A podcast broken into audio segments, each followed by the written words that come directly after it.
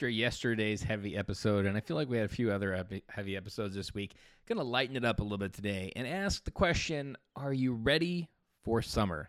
Now, this episode isn't being recorded without a purpose, but it's still a really good question. It's a good conversation starter when you're asking another dad a question. But the question I want to dive below this question is Do you have a plan? Because I'm going to take this episode and make it a PSA for a plan. What most dads, because I know I was that dad, that we would go into summer and I would just think, like, you know what? We'll just wing a vacation. We'll plan it, we'll wing it. And you know what? Because, like, right now, it just seems really chaotic. I don't really can't imagine. Work's really busy right now, and you know what? We'll just make it happen when it happens. And then August rolls around, and you're like, whoa, where where did that go? Like that was quick. And then summer's over and then you're back into the cycle. Almost to the detriment of my existence, I have this massive FOMO of missing out on summer because when it's not summer, I really want summer. And every day that it's nice outside, I'm like, I want to go outside and enjoy this weather. So I'm often thinking about how I could do the most stuff with the kids. Moment summer school gets done, like what could we do this afternoon? Where could we go? What kind of fun could we have? And I'm almost taking it a little too far.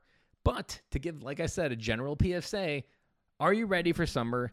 Do you have a plan? Do you have some adventure plan? Do you have some goals? Have you had a meeting with your family about what they want to get done during the summer, where they want to go? How would they define success?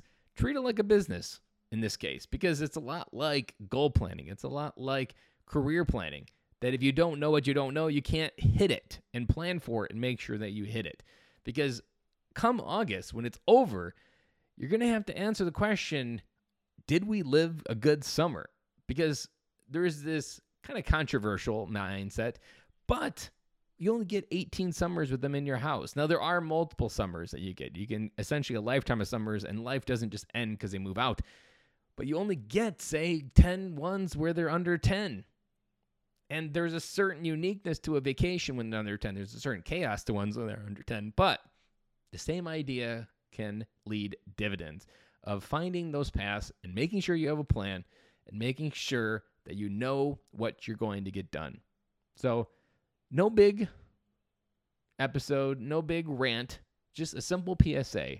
Are you ready for summer? And if you're not, what are you waiting for? Because come August, you will not have any time to enjoy summer anymore. Now, if you're in something like the southern hemisphere, where it's now winter in the summer months up here in the northern hemisphere, you're still lucky. And then I would challenge you if you're down in Australia or somewhere, are you ready for your summer, which is the December January timeframe? Guys, like I said, simple, short, and sweet. Have an amazing weekend, and we'll be back again next week to do it all over again.